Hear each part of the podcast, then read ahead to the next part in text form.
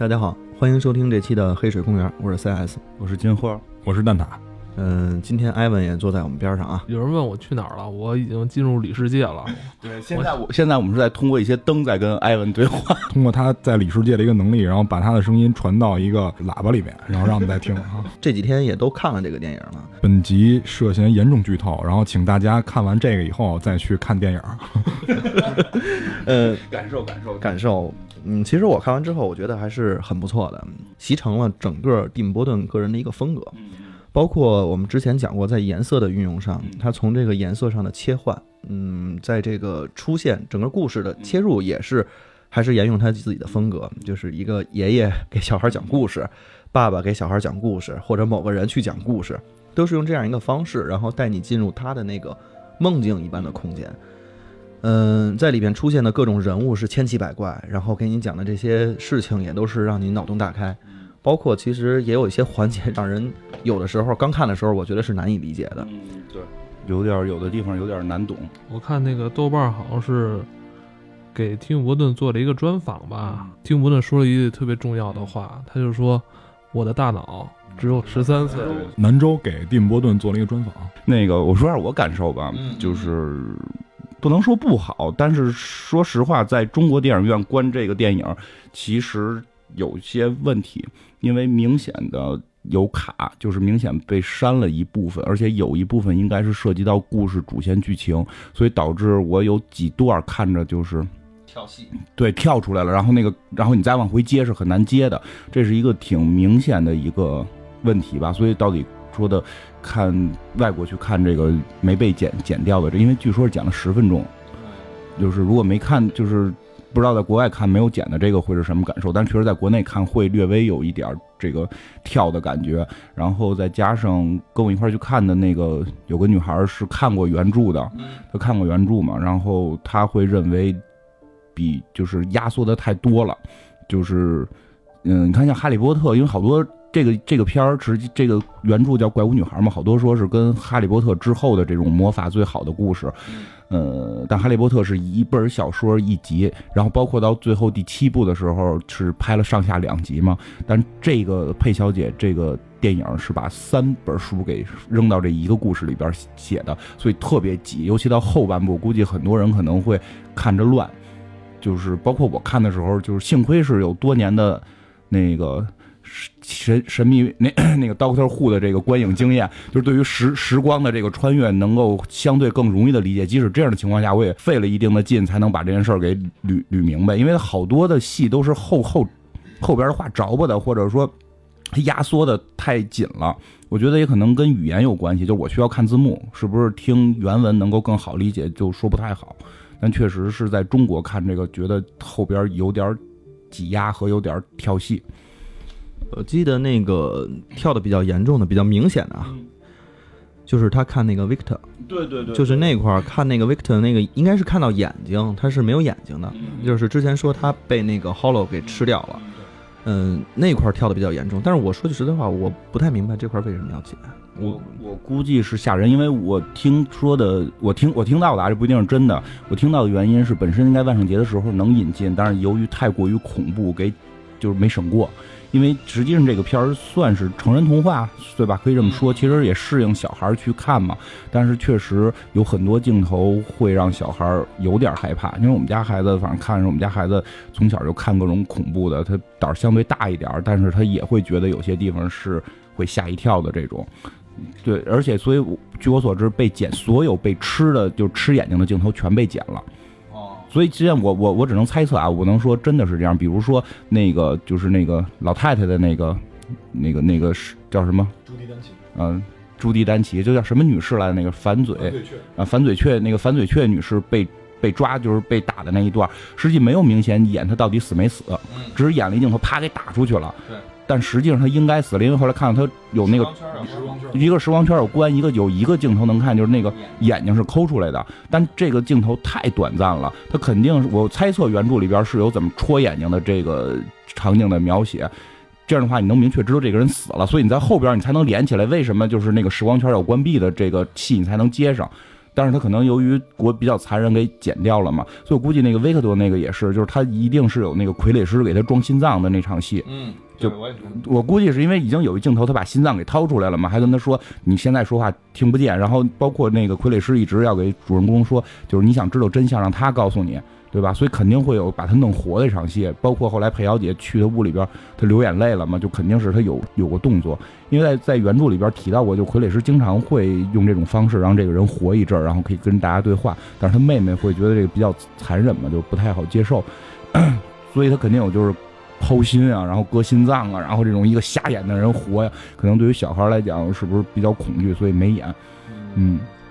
呃就是我我说一下那个我没看懂的一个地方啊，就是那个我最开始的时候，我不知道我这个问题是不是比较弱智，就是他的爷爷给这个佩小姐寄过一封信，就是在里面在信里面有明确的提示，说这个塞缪尔杰克逊要来抓他们，然后并且通过吃这些人的眼睛，然后让他们维持一个人形的这样一个形态，但是佩小姐对这件事儿无动于衷的，她没有跟任何的这个就是那那个叫什么伊伊诺奇是吧？就是他们这种人，就佩小姐这种人叫什么？怪人啊，就是佩小姐这种怪人，他们能控制时光圈的这些，可以说是女巫吧？她叫银布林，好像叫。啊，就是佩小姐没有跟这些银布林进行交涉，就是她即使知道这件事儿，她没有做这，我不知道为什么。我也不知道，但是也不好说，因为这个是改编的嘛，这个直接跳到故事这块儿是吗？就实际上原著里边那个萨米尔·杰克逊演那个人是佩小姐的弟弟，就是有这层关系的。嗯，对，所以我不知道是不是因为这个原因没沟通，也没准剧里边就是那些人都已经知道了，也没准是都知道。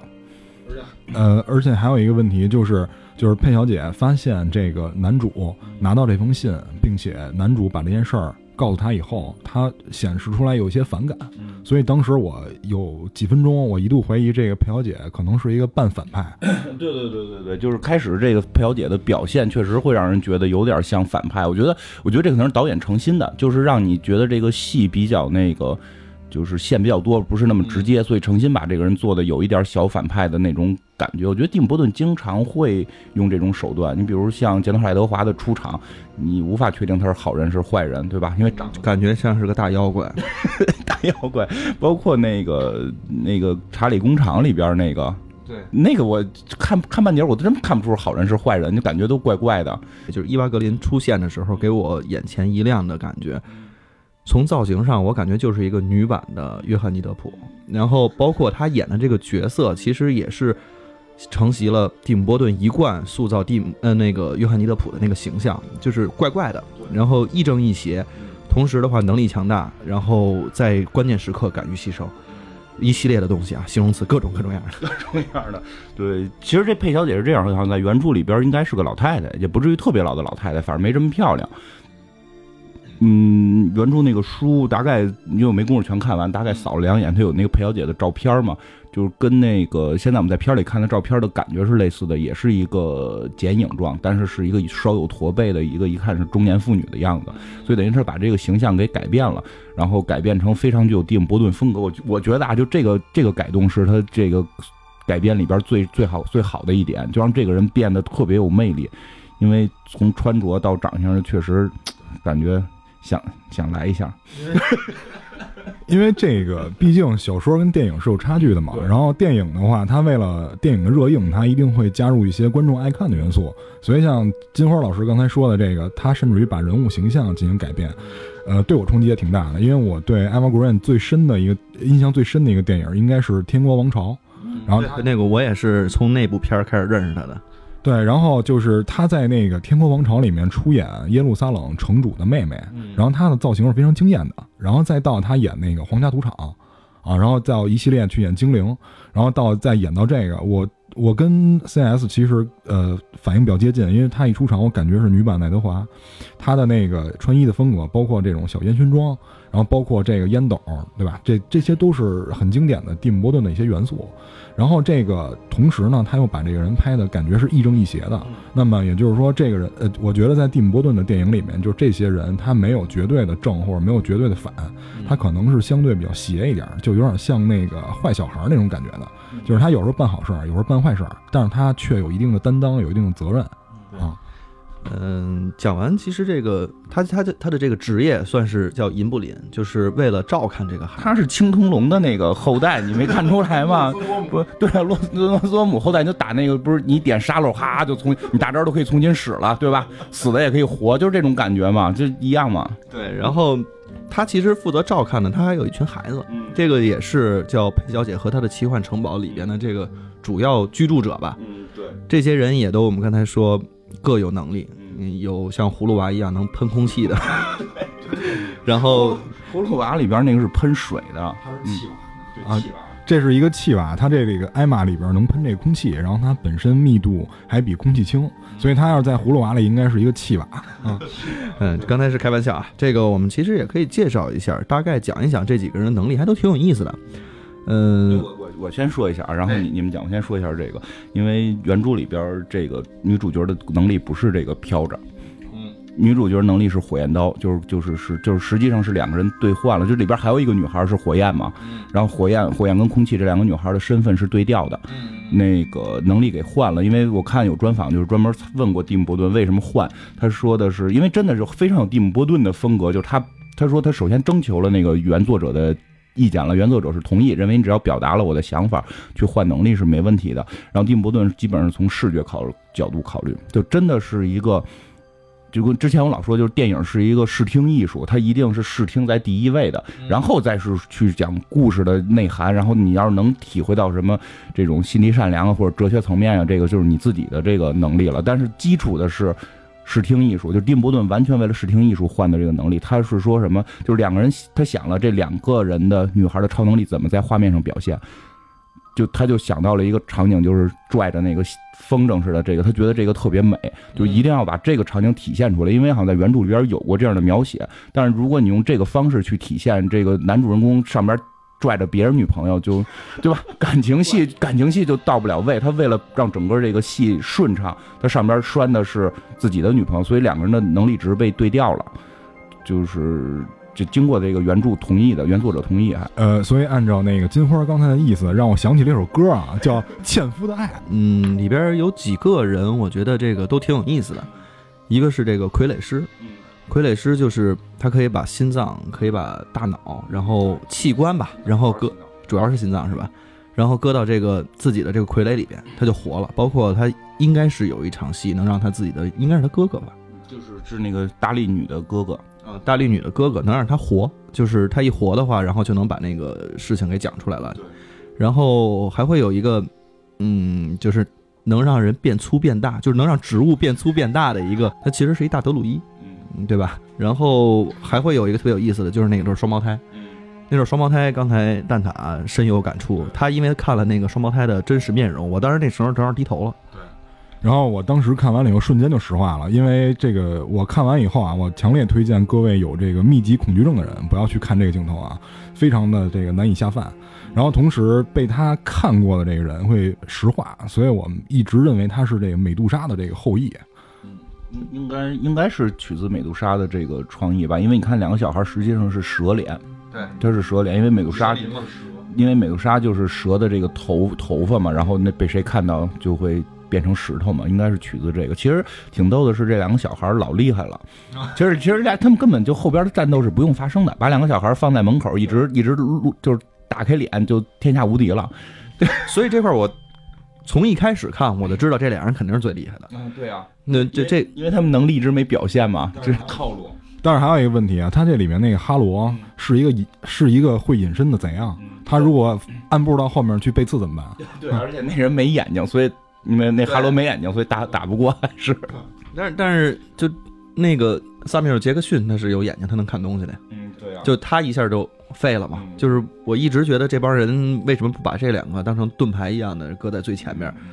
因因为因为敌人比他们还弱智啊，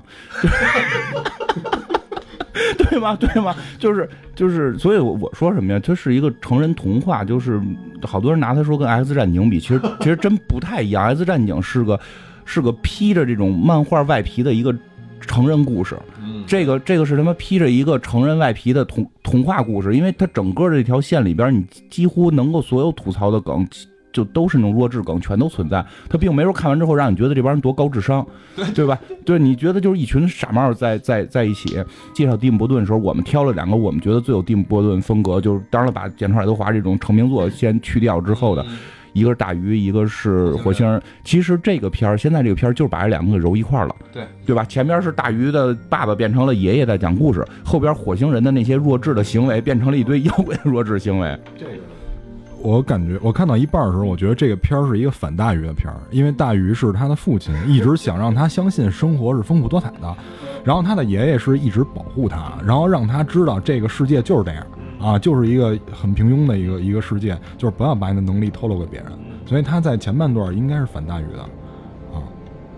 反大鱼吗？我觉得，我也我也觉得，其实他可能他比较他比较那个反动，他可能觉得反，我没觉得我没觉得反大鱼，就是我觉得大鱼有点一脉相承下来吧。当然这是，但是后边的那个剧情就突然就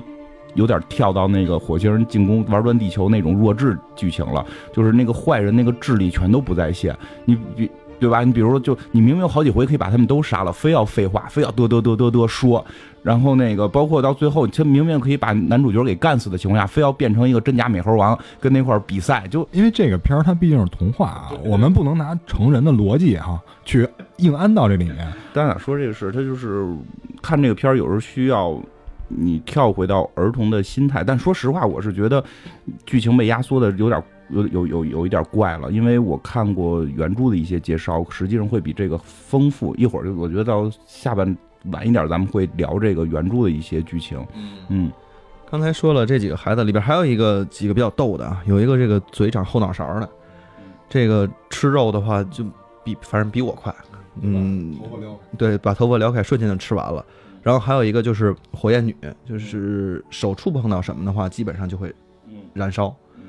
再有就是主角，她是会飞，然后身体比空气还要轻的这么一个女主角，然后叫艾玛，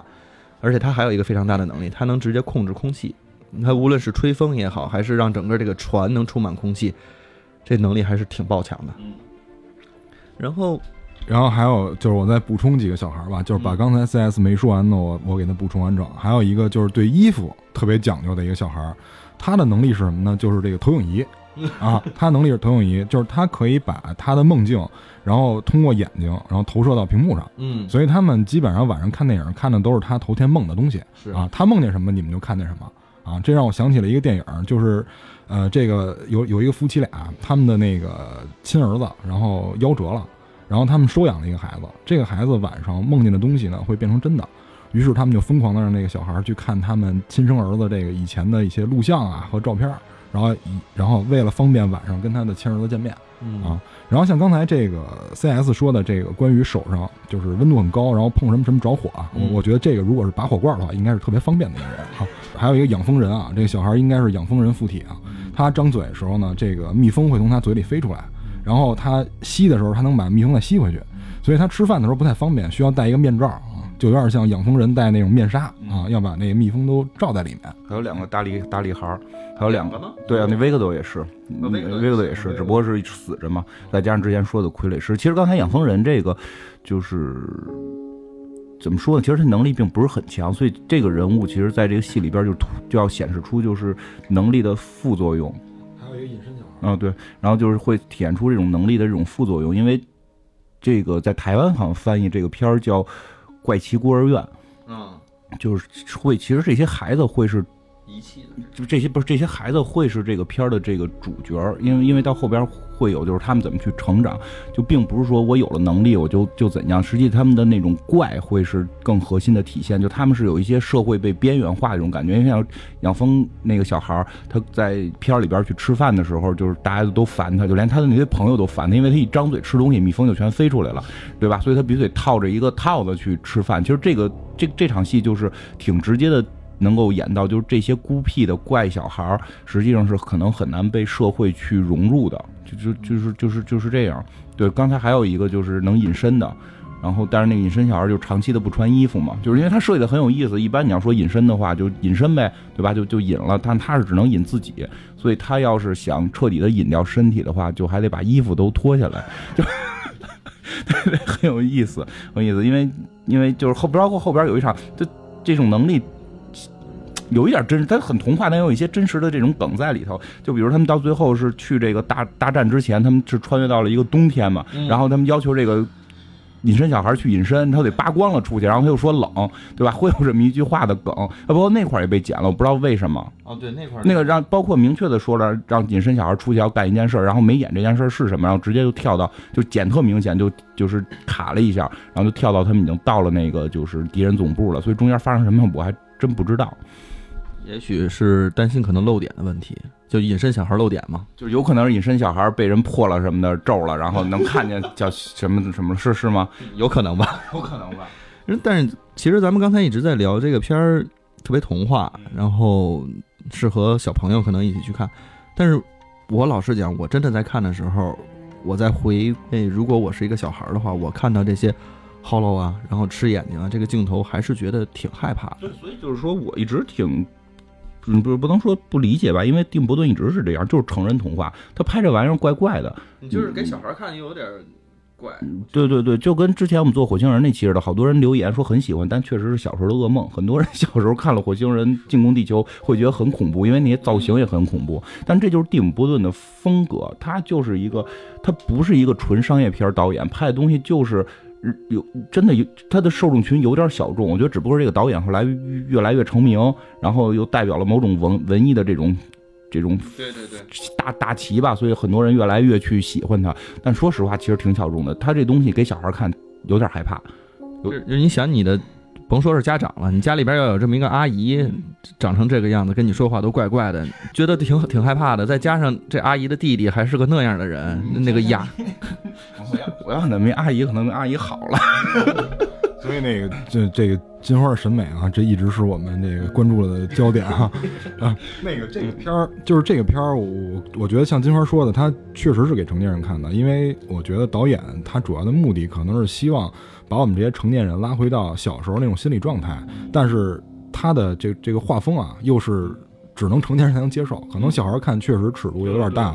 但是呢，我们在片子里也能发现，他就是他导演最厉害的一点，就是他能把很多现实的元素跟这个奇幻的东西结合到一起。比如说，他这个时光圈的入口就是在一个小岛的一个山洞里，然后就是在一个比如说那个拍立得那个快照机里，就是在一个厕所里。然后甚至于就是在一个游乐场的鬼屋里，然后还有很多现实的东西，我觉得在我们周围都发现过。就比如说在大决战之前，然后那几个 Hello，然后他是因因为是隐身的嘛，然后在路上好多人都看不见他，然后就是很多人就感觉是被撞了。然后包括这个车，就是车也撞了一个 Hello，但是在这里面他又体现了人性，因为这个 Hello 我觉得他是有一定素质的，他被撞倒以后他没有碰瓷儿。他他继续接着往前走，不能让他这么强，不让有人再说话了，你不要让他再说话。就是，其实就是说的大决战，其实好多人可能会看这个片儿，因为我我我我看了几遍，他们不同的人去看的，他们都会感知就是有点乱，因为刚才讲了剧情压缩太狠，再加上几个主要剧情被剪掉，然后不太明白是什么情况。其实这个可以来聊聊吧。如果有人看了没太懂，其实我们的看法会是什么样？就是。大概介绍一下，就是他们这个佩小姐会做一个时这个所谓的时光圈，就是他们会选一天为一个日子，然后她有一个能力是让我们永远过这一天。嗯，然后这一天发生的任何事情，只要这个佩小姐到了这个晚上九点来钟，然后往往回一倒这个时间，就会倒到二十四小时之前，就会重新再发生一遍。但实际上，我们跳到这个跳出时光圈来看，这件事是会往下发展的。实际上，只有最后一天，就时光圈毁灭的那一天。的事情才会成为真正发生的事情，往下进展，你明白吧？就是作为我们这些俗人、凡人，就是看到的，其实只是他最后一天发生的事，而在这过程中，裴小姐可以他们在里边一直去活。而当这个、这个、这个算是女巫吧，就裴小姐这种控制时光圈的人死掉之后呢，或者说他这个没有没有按时去倒转这个时间的时候，这个时光圈就会碎掉，就会坏掉。坏掉之后，就会按照这个时间继续的走下去了。就是活在时光圈里的人会继续走下去，然后故事里边就提到了有一点，就是说这帮活在时光圈里的人，如果回到了真实世界，就会迅速迅速老老老化，迅速死掉。但是在这个片里边大决战之前，明显就时光圈坏了，他们没死。嗯，其实，在最后那个女主角找补了一句，就是说我们这个时光圈坏了，比如我在一九四三年时光圈坏了，它从九月三号变到九月四号了，我就会变老，但我只老一天。我会一直老下去。但如果我跟男主角回到了二零一六年，我会直接就迅速老到二零一六年的那个年龄。它是这种形式的，所以它可以在一九四三年时光圈毁灭之后，可以一直一天一天的去长大，去活下去。这个设定是我不知道是被开始是剪掉还是怎样，就是开始没有明确的描述清，所以好多人看到这时候会奇怪，就是他的时光圈灭了，为什么这帮人没死，对吧？然后再有就是这个时光圈建立之后。我感觉啊，这是我的感觉，我不能确定。就是他们不管是在哪年建的时光圈，只要是到了这个点有这个位置，都可以穿。所以他们在一九四三年的时候，就是他们那个在大决战之前，等于是他们自己的时光圈坏了嘛。从一九四三年继续开始往下过了，一九四三年九月四号过到这种状态的时候，他们去了一个港口，港口里有个鬼屋，然后他们说那个鬼屋应该是穿越到二零一六年的，所以等于他那个鬼屋虽然在二零一六年建立。就是里边那个时光圈在二零二零一六年建立，但是他们是可以从一九四三年直接走进去的，嗯，所以他们直接走进时光圈，这部分人就都不会变老，就是他等于从一个时光圈到了另一个时光圈，他可以继续在时光圈里边活，没有走到真实世界。然后里边还特意提到了，就是说因为造那个时光圈的那个那个女士死掉了，然后所以那个时光圈会毁灭，但是什么时候毁呢？会在那个正好那个时光圈结束的那个点是四点半吧，我记得是会是在四点半的时候毁，因为。因为那个他造他的女巫死了，所以我们必须在四点半之前要回来。如果不回来，他就等于按照正正正式的时间走了，就会变成二零一六年一月份，所以这些人就都会老死。对，所以他是有这么一个时间圈的这么一个设定，所以他们可以从四三年就穿到一六年，然后还他们都不死，还必须得在四点半之前要穿回来，而只有主人公可以不穿回来，因为主人公是二零一六年的人嘛，就是本身的岁数在那儿应该也是活着的，所以。这个是他整个时光圈的这么一个大的设定，可能在故事里边没有讲述的太清楚，导致很多人看的时候会乱。就当机器猫带着耶比大熊，然后他们一起回到某一个时间的话。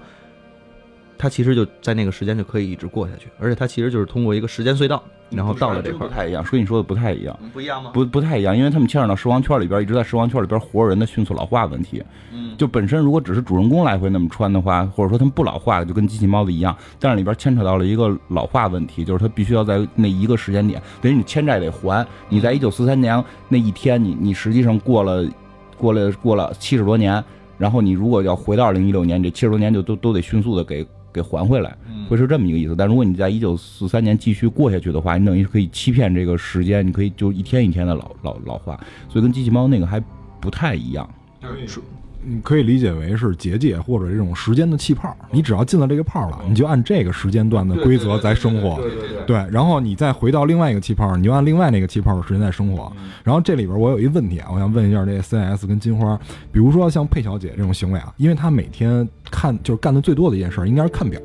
因为她知道这一天都发生了什么，她要避免很多事儿发生。那么因为在看这片儿的时候，我也问过自己，如果我在这个时光圈里，比如说我是男主，然后每天。我要就是按照这个时光圈这一天的呃时间来生活，每天固定到什么点儿，一定会发生什么事儿。你日复一日的过下去，你会不会厌烦？其实我觉得不太一样，它是一些外界的时间会影响到它的事情，肯定在那个时间发生。比如说投炸弹呀，比如说那个大怪物来了，比如说他们可能到哪个点儿就正，嗯，对，就接松鼠，就类似于这样的一些小事情。这是小事情，我觉得大的事情其实还在他们这几个生活在时圈时光圈里边的人所掌控着。就是比如说，我今天吃什么，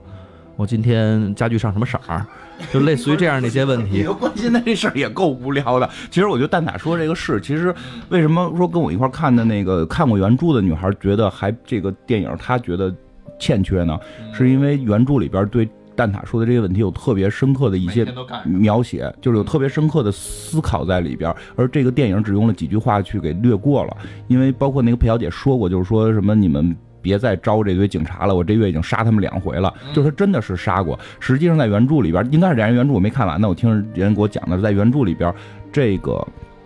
这帮人挺无聊的，真的这帮人挺无聊，因为他们天天就是他们，你会发现就是主人公会。能能直接回到那个村子，他们可以走出时光圈，在村子里边去生活嘛？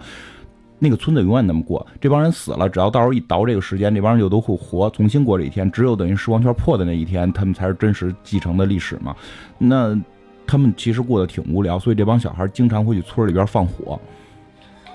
就真的是因为这里边这里边电影里边表现的比较弱，就那女孩上来就给人电着给点了嘛，就开始还说保护小孩，其实不是，其实就是原著里边就这帮人没事就去放火。是一帮熊孩子天天捣乱，对，就是他们就是不想过重复的生活，想变化，然后他们很无聊，他们就是去村里边捣乱，然后就希望这个第二天能有变化，能继能有一些新鲜的感觉。但是每回不管你杀了谁，放了什么火，就都被会被倒回去。但是毕竟这个有一点童话故事的感觉，所以里边有一个设定，就是佩小姐不许他们杀人，但是他们可以随便扔东西。就是他们在那个酒馆里的那场戏，他们是实际上不是为了救小救小男孩，是他们天天都这么耍，就。哎，大达，你是不是觉得这样是不是其实还挺好玩的？每天，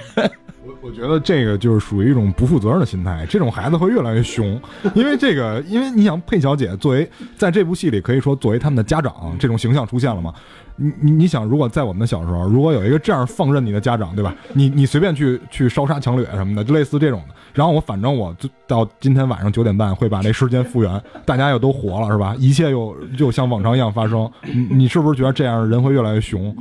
啊，那个书里边好像大概有解释，说是怕那个那帮坏人会抓他们来，因为裴小姐之前是知道的，就怕他们会抓抓他们来，所以他们需要训练战斗，所以就用这种方法训练。但是所以要求不许不许杀人，但是孩子们会觉得这个是他们真的有点，就是说他们天天过这一天，每天得去接那个松鼠，这这种情节他会觉得枯燥，他们。其实，在渴望长大，然后他们去村里边寻求改变，然后就以此为借口烧杀抢掠。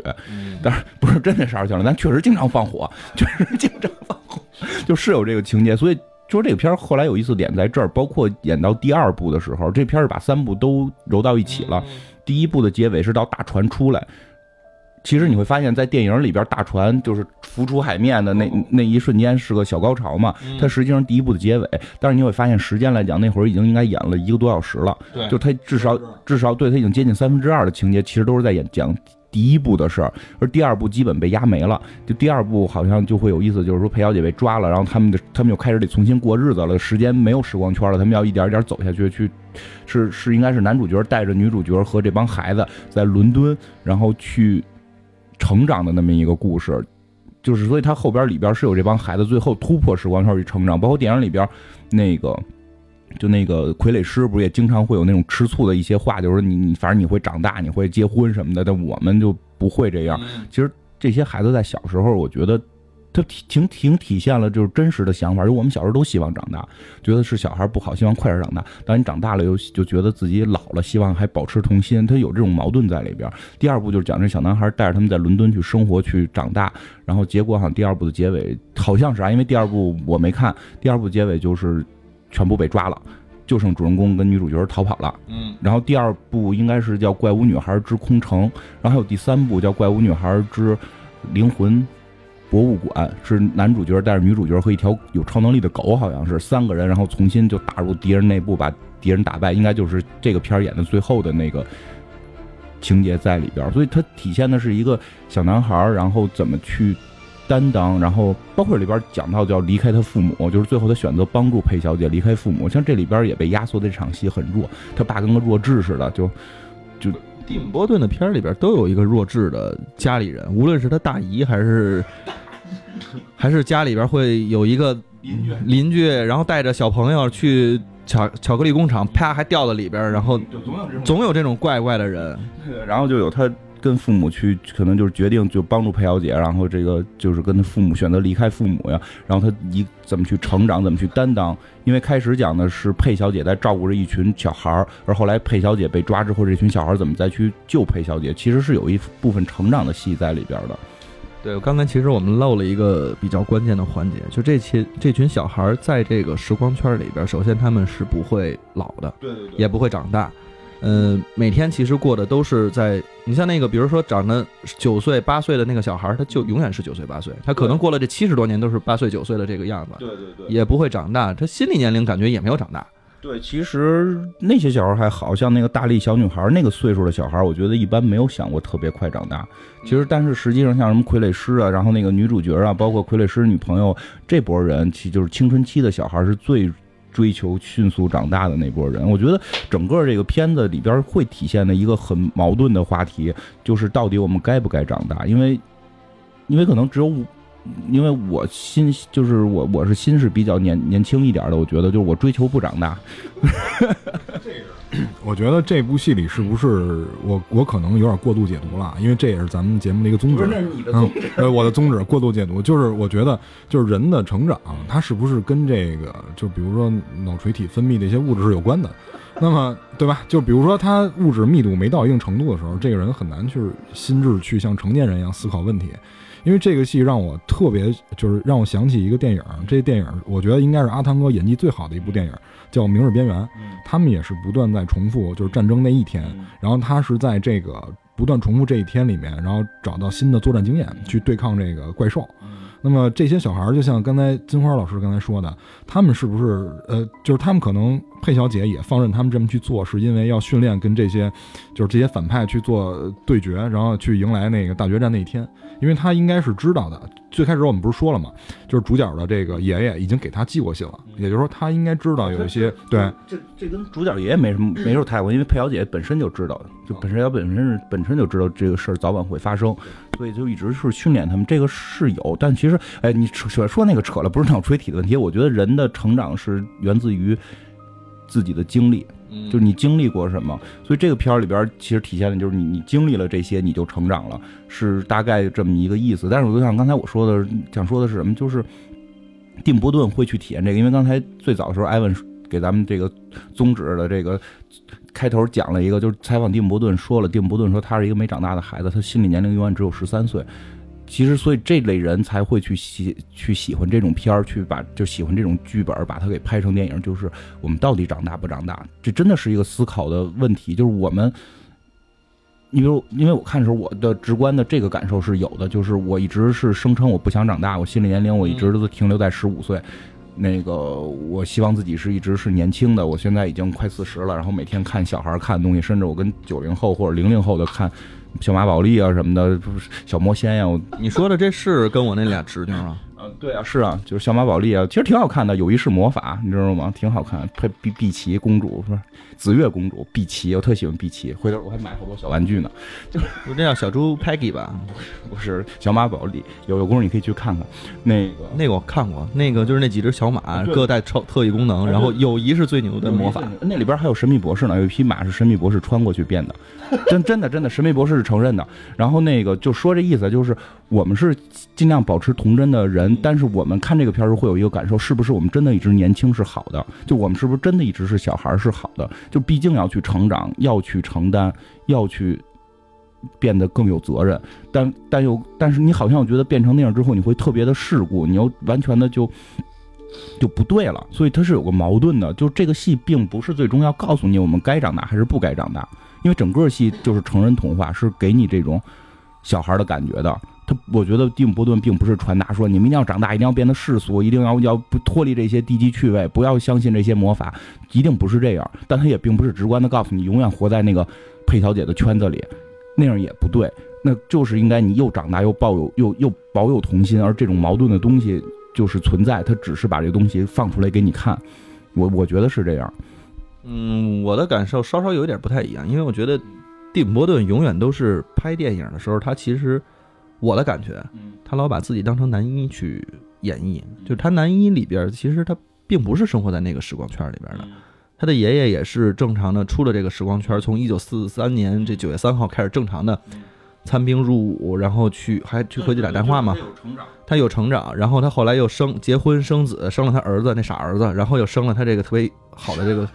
对他爷爷是这样，他爷爷不是。就是他爷爷是为了承担，他爷爷是为了出去之后抓那堆怪怪兽，然后不是说了吗，一直一直抓到了孙子出生，他才不抓。为了保护孙子对，他为了保护孙子才才不抓。实际上他也是，就就是有成是是要成长，所以就是说他并不是说告诉你别成长，他是要成长的，就成长是必须的。所以我觉得他的利他的利益点还是在于说要成长这件事情，然后相信童话，相信魔法，但是他。仍然在成长，对对，他在以一个十三岁的心态其实看待这件事情，那并不是代表他没有担当了。对，我觉得是这样的一个东西，就是我们长大之后，可能以前小时候很多看似很奇特的新奇特的东西，你慢慢就不信了，就是你慢慢其实把它忘了，甚至，但是蒂姆·波顿其实一直把它就留在心里面，而且当当他看到这本小说的时候，他决定把它拍出来，我相信也是说。他保留了这样一份心态，然后把这个东西他自己的心里的这个空间上展示给大家来看。但这个就是这个心态就是矛盾的，嗯，就是矛盾的，所以我觉得，反正好的地方是他在展现这种矛盾，这个是。我觉得他就是像金花说的，就是他把两面都给你看，就是佩小姐那个那个时空圈，就是像我们在小时候一直长大的那个心理，他们描述的是这个。那么在后面他去抓这些怪人，就是迫害他们的这些怪人的时候，跟他们决战的时候，他们是有成长的。但是蒂姆·伯顿呢，他的就是主人公，一定是一个生活在现现实世界的，跟我们比较像的正常人。但是他接触的这些都是很有魔幻啊、奇幻色彩的这些人。那么我觉得蒂姆·伯顿是想告诉我们，其实成长是你没有办法避免的，对对对，但是你要快乐的，然后并且有一定想象力的去成长，嗯把这个快乐留在心里。对对对。因为最开始的时候，呃，也不是最开始，就在呃影片结束的时候，就是这个男主他跟这个艾玛快要好的时候，嗯。其实他这里面有有几次啊，就是快要这个嗯确定关系的时候，然后呢，都就是因为其他人捣乱啊，这不懂事儿、没眼力见儿啊，被这些人打断了。那么在这个时候，就是我看到了我，因为我是这个特别纯洁的一个人，然后就是我年轻的时候，就是我年轻的时候，我看到了我自己，就是在少年时期的那种内向，然后羞涩，内向过吗？对，就是我年轻时候很内向，就是他他他那个时候的确内向过，就是只是在心里想，然后永远都不说出来。就是我我会我会看到我年轻的时候那种内向，然后羞涩，然后比如说，尤其在跟异性发展的时候，我特别希望是由别人来推动我啊，这个我不知道是，我不知道我能不能代表一些人啊，反正我自己是这样的。然后在这个片子里，我真的是看到了我年轻的时候，但是他后来回到现实世界中，然后他又感到空虚、寂寞、冷。这个少年人嘛，尤其是这个经历青春期的时候，但是呢，这片子这片子里面有一个老司机，就是他爷爷 啊。这个就是他为什么叫老司机？因为你看他爷爷劝他那几句话，基本上就是完全点到他心里了，对吧？说你应该去，你应该去追他，对吧？你他就说到他爷这，我有疑问，他爷是不是之前跟那个女的好过？然后他先让他孙子去睡他以前的情人？其实就是自己的一个。其实他爷爷可能就是完成了一下，就是让他孙子完成他自己的一个心愿，因为这也是很多家长的一个通病嘛。有咱们也不能说病啊，就是很多家长的一个愿望，就是自己可能在年少的时候没有实现的一些事儿，他会让自己的子女去实现。包括我有一些同事，他小的时候可能因为爹妈许诺给他要一些比较好玩的东西，但是可能因为忙，可能因为忘记了，就是没有给他。那么他现在自己的小孩出生了以后，他一定要把自己童年那些愿望啊加给这个小孩儿，比如他一定要让要让他的小孩儿所有东西都玩到。他的就是我这个同事的小孩儿，他去幼儿园以后，他回到家里，他跟他爸说，他说爸，幼儿园没意思。然后他爸会问他说，幼儿园为什么没意思啊？说整个幼儿园的所有的玩具加一块儿，还不如咱们家一半多呢。啊，他说他心里就很满足，这是他体现了一种优越感啊。我觉得很多家长都这样，包括望子成龙，对吧？这不都是家长的一些希望吗？所以他爷爷可能就跟你说的似的，就是让他完成这个他爷爷当年没完成的恋情。哎，不过其实说的这点有有有点道理，就是其实从某种角度上讲，他爷爷跟他是一个人，对啊，是吧？等于他爷爷能力一样，能力一样，然后这个经历其实也相似，嗯，包括他其实最后回去找艾玛的时候，他还当了兵，对啊。也参加了这个是海军吧，我对啊，记得是。他爷爷是空军，他是海军。其实他真的就跟蛋塔说，他爷爷在让他完成他爷爷没完成的这个使命，但实际他跟他爷爷其实从某种角度上讲就是一个人物。嗯，对对对，就是他当时他爷爷在给这个佩小姐打电话的时候，然后是他孙子接的，然后他孙子跟他说说你是世界上最好的爷爷的时候，我觉得他爷爷心里是有触动的。他爷爷可能就是因为经历过这些奇幻事儿的人，他可能想象力会比较丰富，他可能心里会想到这件事儿是不是就像他说的，他真的是我孙子，因为时光圈这种事儿你说不清楚的，就很奇怪的嘛。嗯，我我觉得，我觉得可能导演一就就是这样，就是导演可能一方面把自己套入到了男主角，一方面也套入了他爷爷。我我觉得是这样，就这个人物是这样，可能更丰满一点。因为这两天我听那个蒋老师讲《红楼梦》里边也提到过，就是说那个。就是怎么怎么讲，就是跟《红楼梦》可能关系不大，就说什么像什么梁山伯与祝英台啊，然后就这种就是看起来很扯淡的这种，也不能说扯淡，就是说其实这个剧情实际上有点童话，对吧？那个剧情是有点童话的，但是你会最后会发现，他说是在台湾也好，还是说在之前也好，就是这种戏上的时候全是老太太去看，然后看的时候一把鼻涕一把泪，可能小年轻看反而觉得好一般，但是老太太会看着就哭，说原因是什么？是因为那是他们的童年，就现在的那帮年轻人正是青春期，正是玩命恋爱的时候，他在经历这些，他不会觉得这个东西多好。当那些老人就已经过去了，虽然知道这个梁山伯祝英台这东西太童话、太假、太不真实，但是。他看起来的时候，反而找到了内心自己最年轻，为了爱情可以去抽风的那个状态，所以又产生一种很强的共鸣。我觉得就是这样，就是蒂姆·伯顿可能把这个东西也是在给我们产生一种共鸣。他一方面是爷爷，一方面是这个孙子，然后他让最后爷爷等于在戏里边让孙子去完成爷爷没完成的那个梦想，睡了那个姑娘。对对对，就就其实就是这样，就是带动带动观众或者带动我们去体会，就我们现在岁数大了，是不是？对那个，对那个时候那种爱情啊，对那会儿那种，你说也不能叫童真了吧，就是青春期的那种萌动啊，那种对于咱们小时候对于那种幻想的那种执着呀，去去产生这个共鸣。嗯，其实我刚才想补充一点啊，就是看到他孙子接爷爷电话的时候，我觉得那是全片的一个特别大的泪点，就是我当时感觉心里面也是挺触动的，就是你能跟一个。自己相识相知这么多年的人，然后再次通上话，而且可能他当时爷爷死的时候，应该是跟他还有很多话没说呢嘛。对对对，他就是他自己都没来得及表达，他这儿还说呢，到底你想跟我说什么，也没有说清楚。借助这么一个机会，真的说了，嗯，其实还是挺挺怎么说，挺圆满的一个结局吧。嗯，他最后还是通上话了。对，然后还有一个就是刚才咱们其实一直在讨论这问题，我终于找着这利益点是什么了。就是岁月是一把杀猪刀，就是 你你说是不是？就是嗯，包括我们现在其实都开始有时候会年近你年近四十，我这三十刚出头，这开始就已经有回忆的这个戏份就开始起来了。嗯，什么戏份？就是回忆嘛，你经常会回忆到看到某些事情。呃，想到某些场景，看未来吧，还是多看看未来，别老回忆。尤其 尤其那个在录音之前，我们看了那个艾老师以前的那个照片，然后我们就是特别深刻的感觉到了 CS 刚才说的这个杀猪刀的问题啊。艾老师现在也很帅。那个，哎，你说这个，你看那个新南方公园里边那个回忆梅嘛，就美国现在在笼罩在这气氛之下。嗯，对，我知道那，我知我看那个回忆没了，就是一直在那说，你记得星球大战吗？对呀，就是说，是因美国现在整个这个主流气氛也是回忆为主嘛，然后他们总会翻拍老片子等等等等。其实我兴趣可以看看咱们公园那集，后边实在太混了。回忆没，他们就跟那种毒品似的，吃了之后就可以想起当年七十年代的星球大战，六十年代的星球大战，要回忆起异形啊这些东西。然后还说，你如果想回忆某件东西的话，把勾勾埃布拉姆斯得请来。他来给你翻拍，他来给你去续种。对对对，其实说的回忆这个，因为看这片儿看完了之后，我也回忆 回忆了，我也真回忆了，就回忆到了。突然我就想起来，因为这片儿看完了，整体还好吧？我觉得，因为之前我有有的问题，我我也提到了，但我觉得可能是大陆引进过程中出的一些问题，甭管是语言还是剪辑吧，但是还是有些感触的。但是这些感触也让我突然想起来，就是。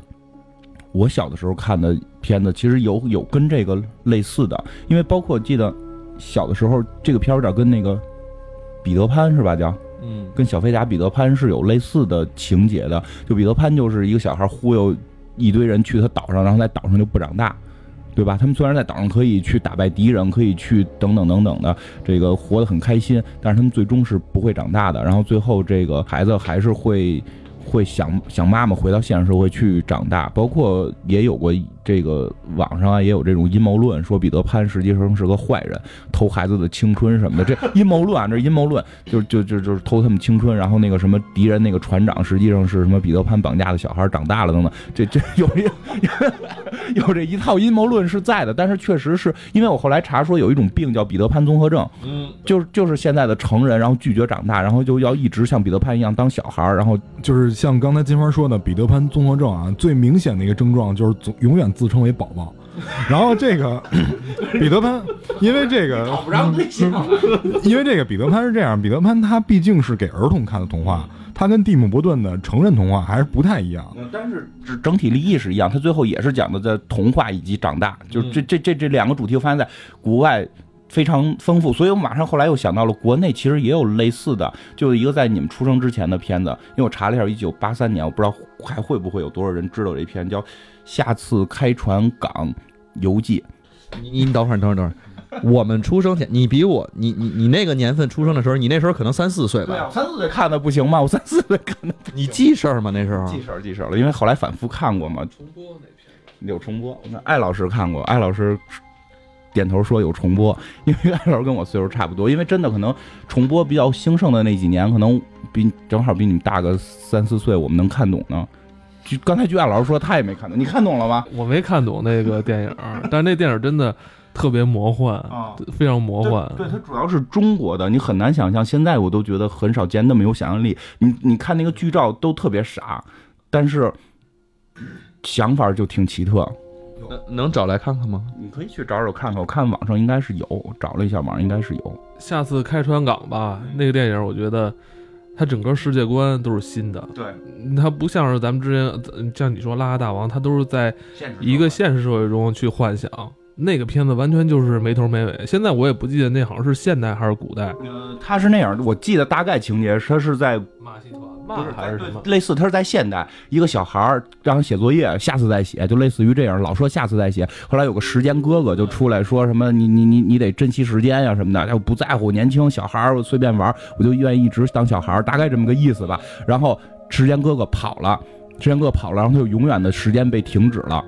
然后他永远就是个小孩儿，然后他应该是类似于做梦，因为那会儿咱们不能宣传封建迷信，一般会依托于梦这种表现形式。但是他梦见有点《爱丽丝梦游仙境》也是梦嘛，他完全构造了一个新的世界观，这是很厉害的一个虚构世界观。进去之后是相当于生活在一个玩具城里边，然后最终的那个城堡里住着什么洋铁皮人儿，就是那种外国进口的铁皮人儿做成的这种，这种就是机器人似的，然后。他那个朋友什么木头人儿，就是咱们小时候玩的小木偶；什么小鸡人儿，就咱们玩的小鸡，就是一堆玩具。等于他活在了一个玩具世界里。然后有一个港叫，就是他想从那儿坐船回去，然后那个港叫下次开船港，就是什么时候开船，下次开，因为他每回都说下次嘛。嗯，因为时间被停止了，所以就是他永远回不去了。然后他发现不长大也是个问题，他要想法去长大，回到自己现实世界，最后去找这个时间的这么一个故事。你想小木头人儿、小鸡，你。然后那个什么弥勒佛什么的，因为弥勒佛也就是他们家里搁的那种摆摆件儿，他等于是活在自己的那个卧室里，然后全部那些玩具都出出来了，然后是一个虚构的梦幻世界，就是国内很我觉得算罕见，特别有印象，因为小时候看的时候，甚至还有有觉得有一点害怕，因为它里边对于时间哲学的这些抽离的概念一提一提上来，时间被停止了，就会觉得怪。因为你会觉得他这电影里边的这些角色谈吐，还有他的思维方式，你有点接受不了，就是有点太奇特了，在你解释不了的一种范畴里边，你会觉得有点恐怖。对，就是这样。但是我觉得我想说，就是挺佩服早年间那帮中国电影人，你就看那片道具啊，就跟跟这蒂姆·伯顿的这根本没法比，但是那个故事依然会让我记到现在，就是。那会儿人其实也挺有想象力。刚才其实说这么多，我觉得小时候这些东西对我们的教育意义还是挺大的。就包括金花，我我我没有，他不是做噩梦的事儿，他打小学习特别好。没有，他从来他从来都不晚写作业，都是先写完作业。没有，从来我都不写作业，我都不写作业，我都根本不是下次再写，就不写，然后被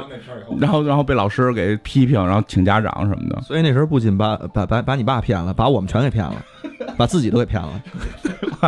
对，所以那会儿你家长是不是老拿他为榜样，然后去让你赶紧写作业，是不是？对对，家家是这个，你看人看你哥是吧，学习多好，是不是老有这个？对你哥，你哥你哥在哪个哪个中学？你瞧你瞧你，